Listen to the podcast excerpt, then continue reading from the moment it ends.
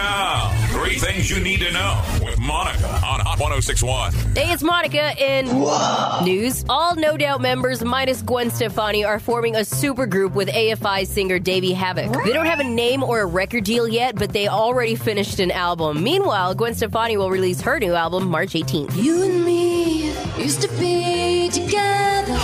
Dr. Dre is stepping in front of the camera for Apple's first original television series. It's going to be called Vital Signs, and it's a six episode series described as a quote unquote dark and semi autobiographical drama. Each episode centers on a different emotion, and Dre's also the executive producer. I'm really feeling what I'm working on right now.